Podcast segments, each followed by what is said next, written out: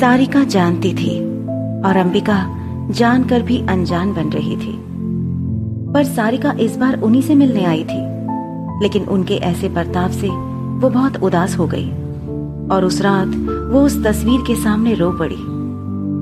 उसे कब नींद आई, पता ही नहीं चला। अगली सुबह मीलों दूर, बनारस के घाट पर खड़ा वो लड़का पंडित जी के साथ किसी बातचीत में उलझा हुआ था। मुरारी हाथ में अखबार पकड़े भागता हुआ आया और लड़के के सामने आकर खुशी से चहकते हुए कहा, गुरु, ऐसी खबर लाया हूँ, सुनते ही खुशी से झूम उठेगा तू। ऐसी क्या खबर लाया है? लड़के ने हैरानी से अपनी आँखें फैलाते हुए पूछा, तेरी वो नज्मों वाली मैडम जी है ना, उनका पता चल गया है? क्या? क्या तू सच कह रहा है? लड़के को मुरारी की बात का यकीन नहीं हो रहा था। मुरारी ने अखबार लड़के की तरफ़ बढ़ाकर कहा, अबे, ये देख, पेपर में आया है। बेनाम लेखिका से बातचीत के खास पल, दो दिन बाद आगरा में। लड़के ने जल्दी से वो खबर पढ़ी। उसका दिल ट्रेन से भी तेज धड़क रहा था। होठों की मुस्कुराहट गायब होने का नाम नहीं ले रही थी। उसने मुरारी की तरफ़ देखा और खुशी से चहकते हुए कहा, अरे, मुरारी, जियो मेरी जान। तुम नहीं जानते तुमने हमें क्या दिया है। इतनी खुशी हो रही है ना? कि हम तुम्हें बता नहीं सकते। ये कहते हुए लड़के ने मुरारी को गले लगा लिया और फिर अलग होकर दौड़ता हुआ सीढ़ियाँ चढ़कर ऊपर जाने लगा। मुरारी ने उसे इस तरह भागते देखा तो चिल्ला कर कहा, अरे शिवम, अब कहा जा रहा है? लड़का पलटा और नम आँखों के साथ कहा, भोलेनाथ को शुक्रिया कहने। शिवम की नम आँखों को देखकर मुरारी ने कहा, हे भोलेनाथ, इसे इसकी मैडम जी से मिलवा देना। घाट के मंदिर में भोलेनाथ की बड़ी सी मूर्ति के सामने शिवम हाथ जोड़े आँखें बंद किए खड़ा मन ही मन कह रहा था, आपका बहुत बहुत शुक्रिया भोलेनाथ। हम जानते थे, आप हमारी प्रार्थना ज़रूर सुनेंगे। और देखिए, आपने सुन ली। हमें हमारी मैडम जी से मिलाने के लिए आपका बहुत बहुत बहुत शुक्रिया। हम नहीं जानते, हमारा उनसे क्या रिश्ता है, पर कुछ तो है, जो हमें उनसे जोड़े हुए हैं। वो आखिरी मुलाकात आज भी हमें याद है। कभी कभी तो लगता है, वो घाट वाली लड़की ही हमारी मैडम जी है। जब चौदह साल पहले वो यहाँ आई थी, तब उनकी छोटी सी डायरी यहीं छूट गई थी, जो उनके जाने के बाद उस होटल के मालिक ने हमें सौंप दी थी। ये कहकर कि जब वो आए तो तुम ही उसे लौटा देना। कसम से, हमने आज तक उसे खोल कर भी नहीं देखा है। किसी और की अमानत को संभाल कर रखा है। जब उनसे मिलेंगे तो लौटा देंगे।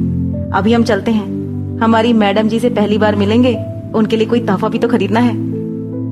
शिवम मंदिर से बाहर आया और घर के लिए निकल गया। बनारस में विश्वनाथ मंदिर से कुछ ही दूरी पर उसका घर था। शिवम के बाबा की मिठाइयों की दुकान थी। उनकी दुकान की जलेबी और कचौरी पूरे बनारस में मशहूर थी। सुबह सुबह ही दुकान पर लोगों की भीड़ लग जाती थी, जो कि दिन भर ऐसी ही चलती थी। शिवम ने कॉलेज पास करने के बाद उसके बाबा ने उसे दुकान संभालने को कहा। लेकिन शिवम उसके सपने कुछ और ही थे। बाबा की डांट खाकर अक्सर वो दुकान पर आ भी जाता, लेकिन उसका ध्यान काम में नहीं होता था, और इसी वजह से उसे बाबा से डांट सुननी पड़ जाती। छोटी सी दुकान से इतना मुनाफा हो जाता कि शिवम का परिवार अपनी आर्थिक जरूरतें पूरी कर सके। शिवम की अम्मा घर में रहकर घर के काम काज किया करती थी। शिवम की एक छोटी बहन भी है, जिसका नाम है राधिका। उसने इसी साल बारहवीं पास करके कॉलेज में एडमिशन लिया है। शिवम की अम्मा कावेरी को हमेशा एक ही चिंता सताती वो थी शिवम के भविष्य की। वो दिन रात इसी चिंता में खटती कि कब वो अपने लिए सोचेगा। शिवम एक अच्छे दिल का सबकी खुशी चाहने वाला सबकी परवाह करने वाला लड़का था। कावेरी उसे हमेशा समझाती थी कि दूसरों को खुश रखते रखते वो अपनी खुशी नहीं देख पाएगा। लेकिन शिवम, उसे कोई परवाह नहीं थी। बनारस को वह अपना घर मानता था और यहाँ के हर घाट को अपनी महबूबा, जिसकी बाहों में जाकर ही उसे सुकून मिलता था। हर रोज सुबह शाम वो घाट पर आरती में शामिल होता, फिर अपने बाबा की मदद करता था। इन सब के अलावा शिवम बनारस के ही डीएवी कॉलेज में अकाउंट्स का काम देखता था। कॉलेज की कितनी ही लड़कियाँ उस पर जान छिड़कती और उसके करीब आने की कोशिश करती, लेकिन उसके मन में तो उसकी मैडम जी बसी थी। लेकिन शिवम का दिल इतना साफ़ था ना कि जब भी कोई लड़की उससे प्यार या दोस्ती का इजहार करती, वो हाथ जोड़कर सहजता से मना कर देता। अब तो पूरा कॉलेज जानने लगा था शिवम की मैडम जी को। खाली समय में जब स्टूडेंट्स उसके पास आकर बैठ जाते तो वो उन्हें अपनी मैडम जी की नज्में, गजलें और कविताएँ सुनाया करता था। शिवम के साथ साथ वो सब भी उन कविताओं के दीवाने हो गए थे। शिवम घाट से घर की तरफ़ आया। वो बाबा से छुपता छुपाता घर में जा ही रहा था कि तभी बाबा की नज़र उस पर पड़ गई। उन्होंने उसे आवाज़ देते हुए कहा, शिवम, अरे जरा इधर तो आना। इनको भी अभी देखना था। भुनभुनाता हुआ वो उनके सामने आकर खड़ा हो गया। बाबा ने डिब्बे शिवम को थमाते हुए कहा, ये मिठाइयों के डिब्बे मास्टर साहब के घर भिजवा देना। आज उनकी लड़की की सगाई है, और ध्यान रहे, वक्त से पहुँच जाएँ। शिवम ने डिब्बे लिए और बेमन से मास्टर जी के घर के लिए निकल गया।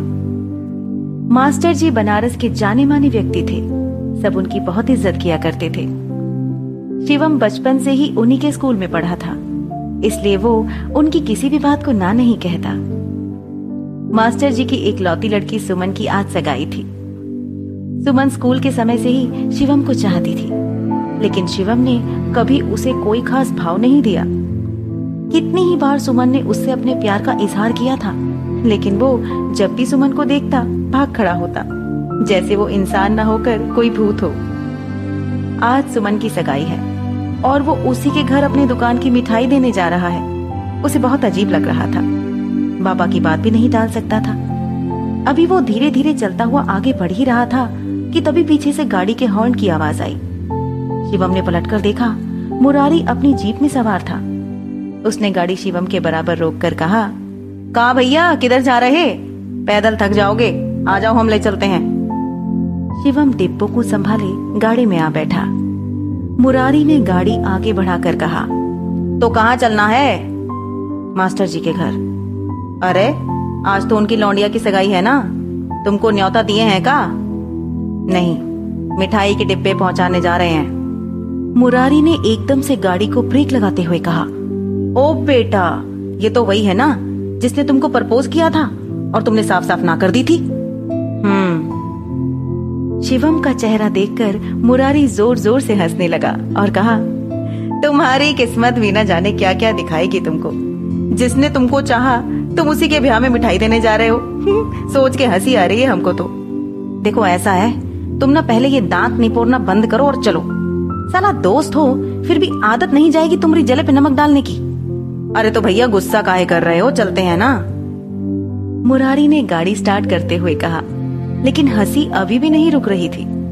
बेचारा शिवम ये सोच रहा था कि बाबा को भी उसे ही भेजना था। कुछ देर बाद गाड़ी मास्टर जी के घर के सामने जाकर रुकी। मुरारी को वही रुकने का कहकर शिवम अंदर गया और डोर बेल बजा दी मुरारी भी पीछे पीछे चला आया। वो ये सीन कैसे मिस कर सकता था? दरवाज़ा मास्टर जी की लड़की ने ही खोला, लेकिन शिवम को सामने देखकर उसकी बौहें तन गई।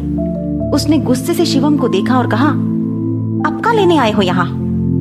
मिठाई के डिब्बे देने आए हैं। तुम्हारे चक्कर में आपका काम भी छोड़ दें। तुम हो भी इसी लायक हम्म? ये कहकर सुमन अंदर चली गई। पीछे खड़ा मुरारी पेट पकड़कर हंसने लगा। शिवम को इस वक्त सुमन से ज़्यादा मुरारी पर गुस्सा आ रहा था, पर चुप रहा।